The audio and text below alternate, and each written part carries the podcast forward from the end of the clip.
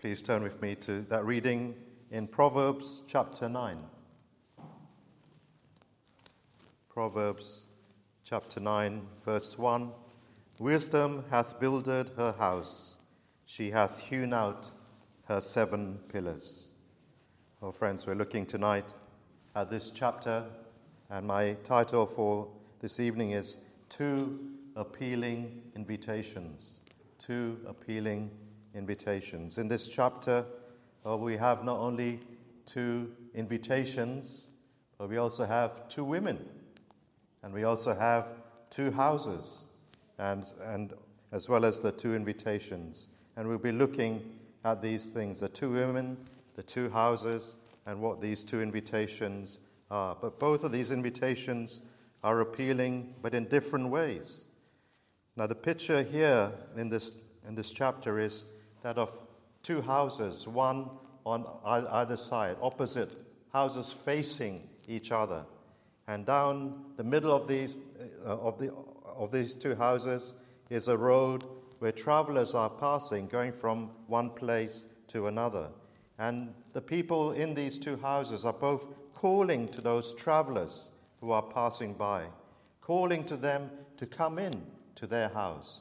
Wisdom uh, calls on one side, and the other side, folly, we could say, uh, calls on the other side, beseeching these, uh, these travelers who are passing down this middle road, turn in to their particular house. Well, friends, we are those travelers. We are those people walking along life's road, and we have these two voices calling out to us. The Lord on one side, calling out to us to come to Him, to trust in Him, to believe in Him, to follow Him. And on the other side, we have the voice of the world, and the voice, we could say, of sin, calling us to go a different path, a life without God, to live a life for self, to live a life for the world, to live a life for your own pleasures. Forget about God. Forget about pleasing Him. Go your own way. And that, that is the position here. Perhaps some, somebody here is in that, in that position where you're being tugged at at both sides. On one side is the Lord speaking to you, the Lord urging you to come and believe in Him, trust in Him. He will bless you. And on the other side of your heart is tugging you to say, go your own way, follow the world. Well, that's the idea, friends, uh, here. Which path will we choose to go down? Well, let me just go uh, briefly uh, through uh, through the, these verses. I won't cover all these verses, but just a few. But firstly, let's look at wisdom's invitation. Wisdom's invitation. Wisdom here is pictured as a queen. We know that because she has her own maidens, and she is here identified as a queen. And the first thing that wisdom is going to do is to build a house. And of course, you'd expect this house to be something special, isn't it? You'd expect it to be something more than an ordinary house. If the queen is going to live there, if the queen is going to inhabit there, but it must be something grand. It must be something magnificent. It must be something strong and sturdy for her. We can never imagine our queen wanting to live in an ordinary you know, uh, uh, ordinary, ordinary dwelling place. She must have something special. So also this queen, while well, she constructs a house, which is uh, wonderful, but it also has to be spacious. This house cannot be small because it's going to need to include uh, not just the queen and those maidens who are to reside there. It must be designed to, uh, to, to gather in many of those who are traveling past.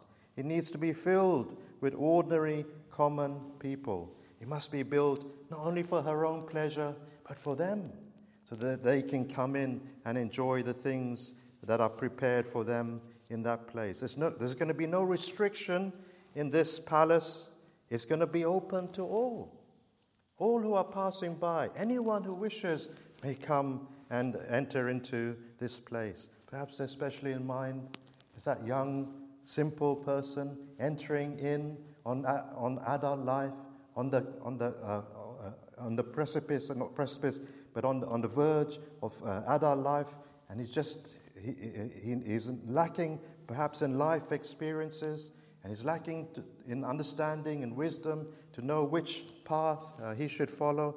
Perhaps that kind of person is especially in mind. The young person just starting out in life, needing help, needing guidance. How can he make the most of his life?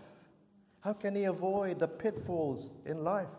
How can he end up, end his days, live his life in such a way that he can end his days well and die peacefully and comfortably on his deathbed without any regrets, without any sorrows that he's messed up badly uh, in, in life?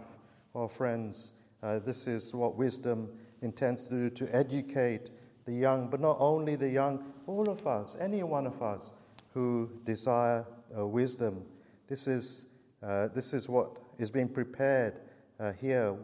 There's no charge to enter this, this palace. It's free. You don't have to pay to enter in. There are no gates to stop, stop people going in, no guards to keep you away. Just like Buckingham Palace. You can't get into Buckingham Palace.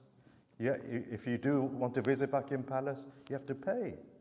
And that's only in the summertime, and you can only see so much. But this is going to be a house, free uh, entry, no no tickets are needed. And on top of that, we, we read here as well that there's going to be, verse two, she hath killed her beasts, she hath mingled her wine, she hath also furnished her table. A feast is prepared for all those who come in. A royal feast is, is prepared. Meat or food, wine mixed with spices, a variety of delightful uh, dishes. Well, friends, what does all this, what does this mean? This is the picture, but what does it mean? Well, wisdom is Christ. When it refers here to wisdom, it's referring to Christ. We know this from the previous chapter. We don't have time to read it all, but in, and read it in your own time. There you'll see that wisdom's crying, and that's wisdom personified is, is, is Christ, Christ person, personified. Let's read just a few verses. Chapter eight, verse twenty-two. Listen to this. Who else can it be speaking about but Christ? The Lord possessed me in the beginning of his way, before his works of old. I was set up from everlasting, from the beginning, or ever the earth was. When there were no depths, I was brought forth. When there were no fountains abounding with water, before the mountains were settled, before the hills was I brought forth. While as yet he had not made the earth, nor the fields, nor the highest part of the dust of the earth, while he prepared the heavens, I was there. When he set a compass upon the face of the depth, when he established the clouds above, when he strengthened the fountains of the deep, when he gave to the sea his decree that the waters should not pass his commandment, this is all at creation, when he appointed the foundations of the earth, then I was by him, as one brought up with him, and I was daily his delight, rejoicing always before him. That is referring to Christ, friends, and his that he, him being present with the Father and with the Holy Spirit at the time of uh, creation. So that wisdom here is Christ. And the house we can think of is, we can say of this house that wisdom is building, as the gospel, as salvation, as uh, the, the, what God has put into place to save men and women, to bring them out of their sins, to reconcile them uh, to God. This is the house that God has put, uh, wisdom has builded, that Christ has put into, into place. And let's just say a few things about this house, about this plan of salvation, about this gospel. First thing to say about it, well, friends, this was wisdom's idea. This wasn't man's idea. This was wisdom's idea. And the gospel is God's idea. It's not an idea generated by man. It's not something that he has come up with. It's not something he would have wanted to come up with because he's so attached to his sin. He doesn't want to be freed from his sin. But here is something. This is God's idea. He took the initiative. He was the one who thought about the gospel. Oh, friends, salvation is not a human invention. It was God. He saw our plight. He saw us perishing in our sins. And he took the first move to do something about it because of his mercy, because of his care, his desire to deliver us from uh, from a, an eternity without him, to bring us back to himself. He moved, he was so moved, he put this in place, and he makes salvation available to us. He took the initiative. He thought of us before we ever thought of him. And then we could say about a house, well, this is so obvious. Houses never appear just by itself, do they? They don't just suddenly come up. They need uh, to be built. And it's the same with this plan of salvation. It's not enough just to have the architect perfect his drawings of the house. No, there comes a time when work must begin to erect the house, to build. The building work has to start. The construction must start. The foundation must be laid. The superstructure must go up, and, and so on. And that all involves time and effort and a great expense as well. And also Christ, friends. Christ came and builded the house. He did this work of salvation. He did this work of redemption by himself. You know, in order to get to heaven, there are two things that you need. Two things you don't have, but two things you desperately need. First, we know, is forgiveness. You need to be forgiven all your sins. You need pardon from God. And Christ came and he earned, earned uh, he, he obtained forgiveness for all those who will trust in him. We know what it cost him. It cost him his own life. It cost him great agony and pain when he died on the cross. Oh, his physical sufferings were one thing, but he, his uh, soul sufferings, when he took upon himself the punishment of all his people's sins, that was so much deeper and so much more painful to him. But there he was Uh, earning these things for us. There he was uh, working out our salvation, working out this plan of redemption, sweating blood uh, and uh, obtaining uh, forgiveness uh, for us. But uh, the other thing also that we need, not only forgiveness, the second thing we need to get to heaven is righteousness. And we have no righteousness of our own. It's nothing that we can have. All our righteousnesses are as filthy rags before God. What can I offer God to get to heaven? I may be forgiven, but I need the righteousness to enter heaven. And again, Christ did this for us. He came and he earned righteousness for us by living a righteous life on our behalf, so that all who trust in him, he not only forgives, he gives to you A righteousness, his righteousness, a perfect righteousness. This is what Christ has done. You see, friends, what I'm trying to say, he's building uh, the house. He's, he's the one who has put the plan of salvation into place.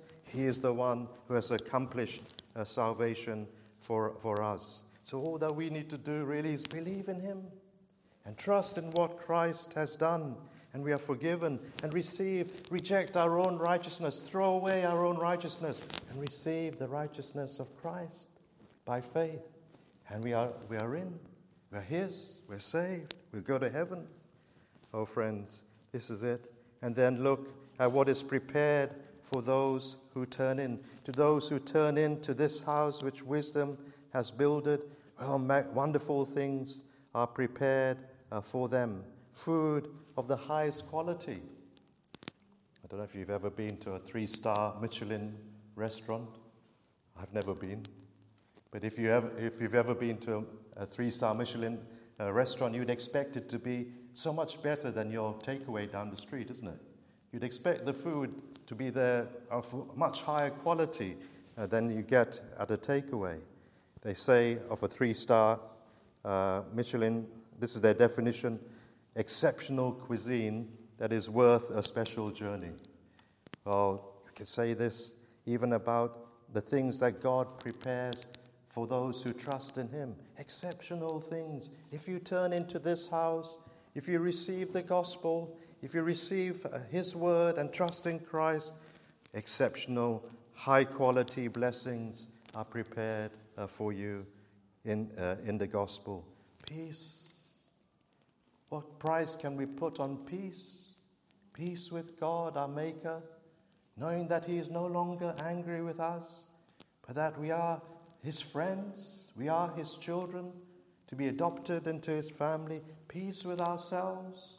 Oh, how many struggle with this. They cannot find peace and rest in their souls, cannot find contentment in their soul.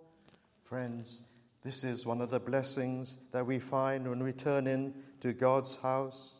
Access to Him twenty-four by seven, friendly relationship with Him, personal relationship with God. I can tell God anything. I can know His help. I can pray and receive answers to prayer. I can receive an education from Him. This is what's prepared for us when we turn to the Lord. He will teach us wonderful things. If you wondered, what's the purpose of my life? What am I doing here? He will tell you. He will show you. Is it just to make money? Is it just to get by, to have a family, to make money, and, and so on, to make a name for myself to a certain degree, or just to live out in a, as best as I can? No. You find there's so much more. Oh, that's like a, the local restaurant, down the, the, the takeaway down the line. God has something better for you, higher quality than that, a life. Oh, friends, He will teach you the purpose of life. He will teach you the best way to live your life. He will teach you how to have a happy life, a safe life. So many dangers in this world. So many things out there to hurt you, to harm you, to spoil you, take away uh, things from you. Oh, friends, how to die in peace. This is what's prepared for you. Delightful things uh, are prepared for you. Things that will thrill your hearts. Things that will satisfy you. God uh, prepares these blessings. I only mentioned a few. There are just uh, so many more. But we move on. The maidens, we read, were sent out uh, to, in verse three, she sent forth her maidens. She crieth upon the high places of the city, whoso is simple, let him turn in hither. As for him that wanteth understanding, she saith to him, come, eat of my bread, drink of the wine which I have mingled, forsake the foolish and live. The maidens are sent out to gently persuade people to come in, persuade those who are passing by. Come, come. It's an invitation. What can be more Uh, simple, what can be more inviting than those words, come? There's no compulsion on the people to come.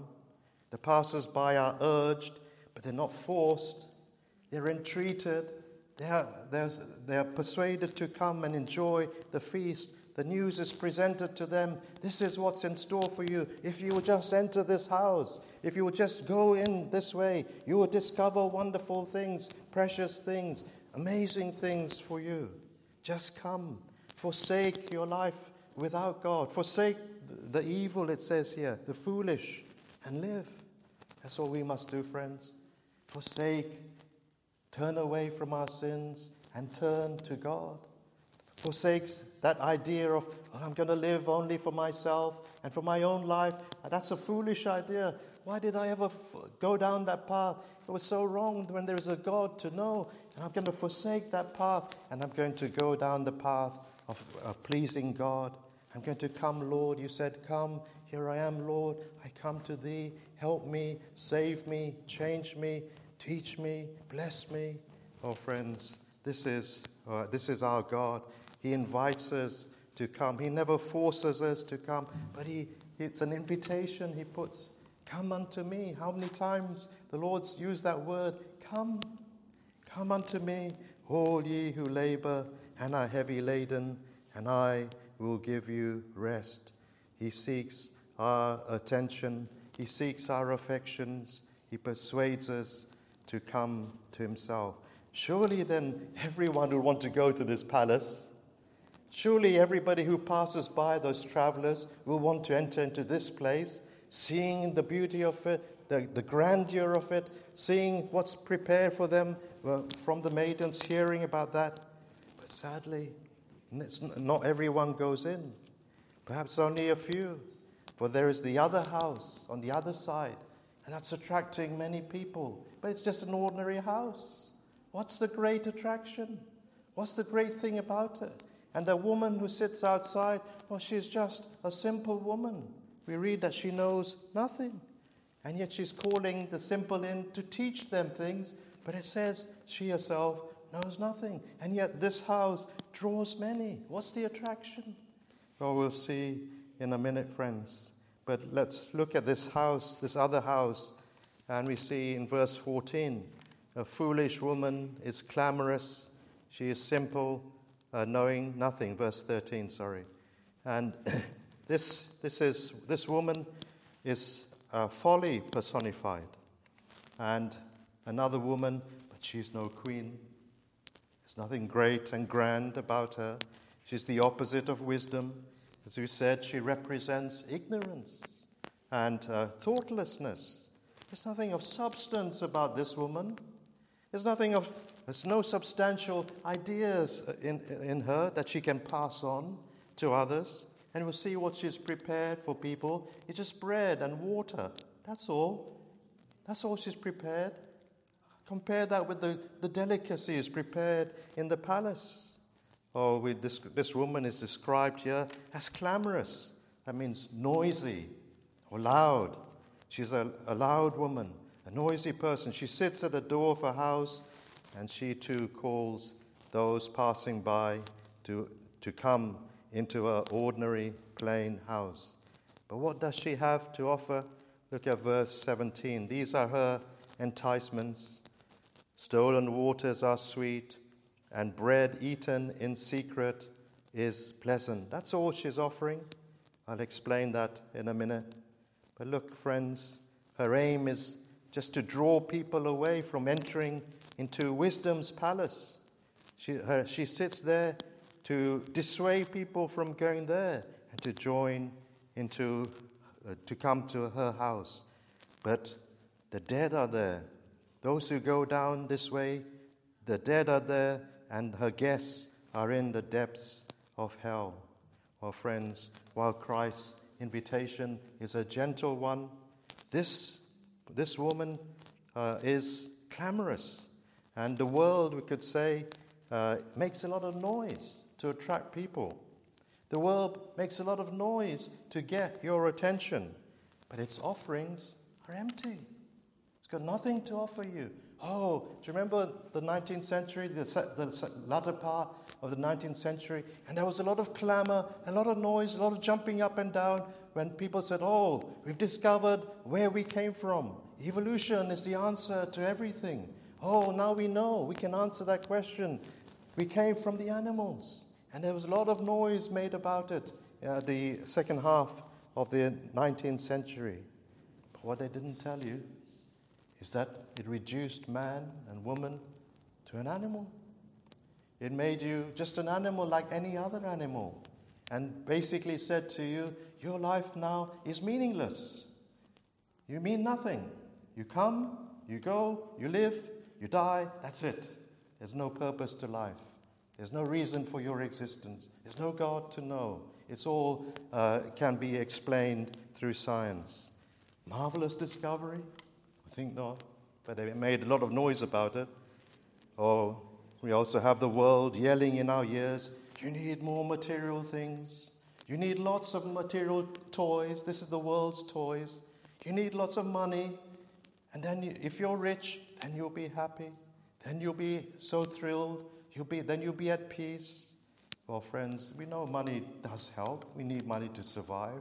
We're not, we would, wouldn't go against having money. You need it. But it's not true that money will make you happy. Money doesn't make you a man happy. It's only knowing God. But it speaks very loudly, doesn't it? Everyone is saying that. Oh, if I'm only I'm rich, if only I'm rich, if only I had this, if only I had that, then I would be happy, then I would be content. If only I had that relationship, then everything would be fine. But it's not true, friends. But look at this, what she's offering. Stolen waters and bread eaten in secret. What's this?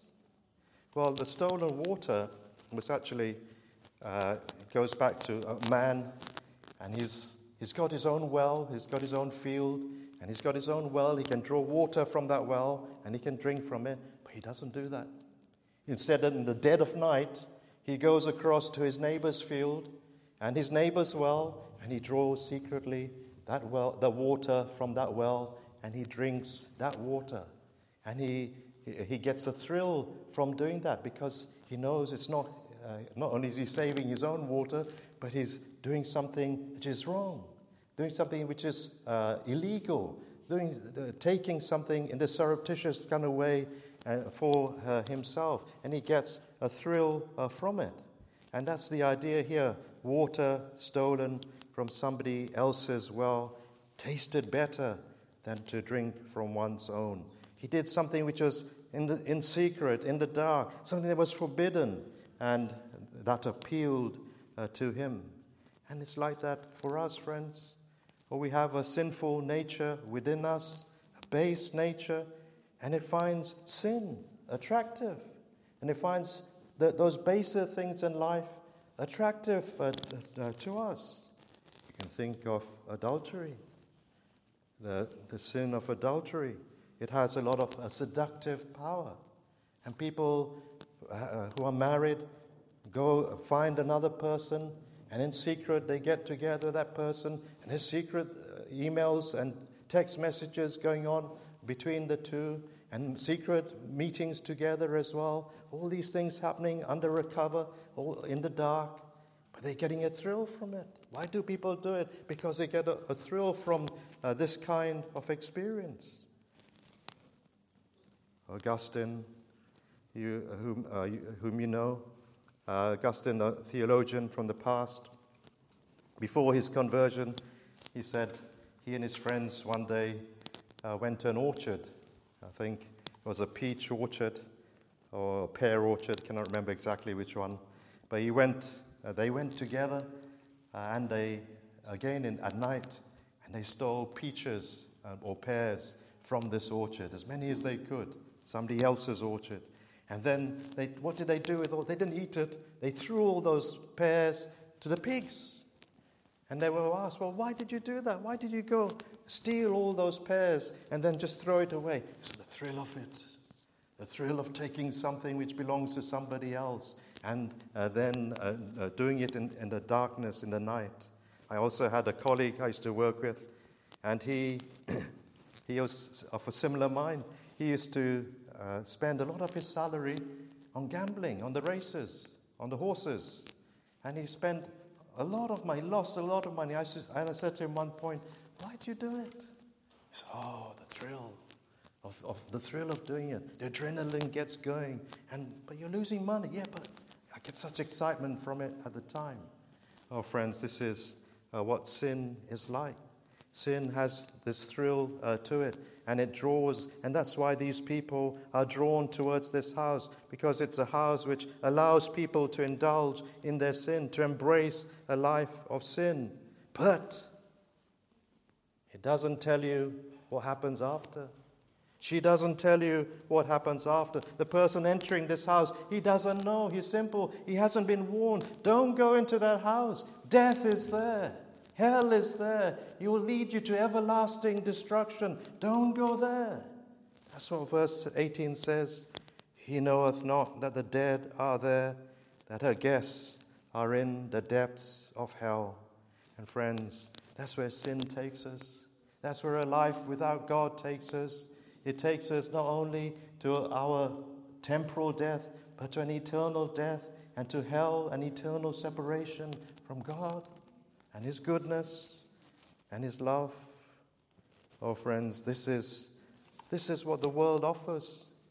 Live a life. Live as you please. Follow your basic instincts. Live out your lusts. Follow your lusts. Do whatever you want to do. Don't worry about God. Everything will be okay in the end. Everything will be fine. It won't. Because there's a day of judgment. There's a day of accountability. There's a day when we must stand before God, and none of us can avoid and escape that. Oh, friends, don't we want to know what will happen, which path, where our, our choice leads us to, to everlasting life or to everlasting death? Surely we want to know. The Bible tells us so clearly these things. So here we have it, friends. This is my message for today. Two appealing invitations. Wisdom, Christ, God calls us on the one hand, come to me. I will bless you. I will educate you. I will fill your life with good things. I will be gracious to you. And when you leave this world, I will take you to heaven.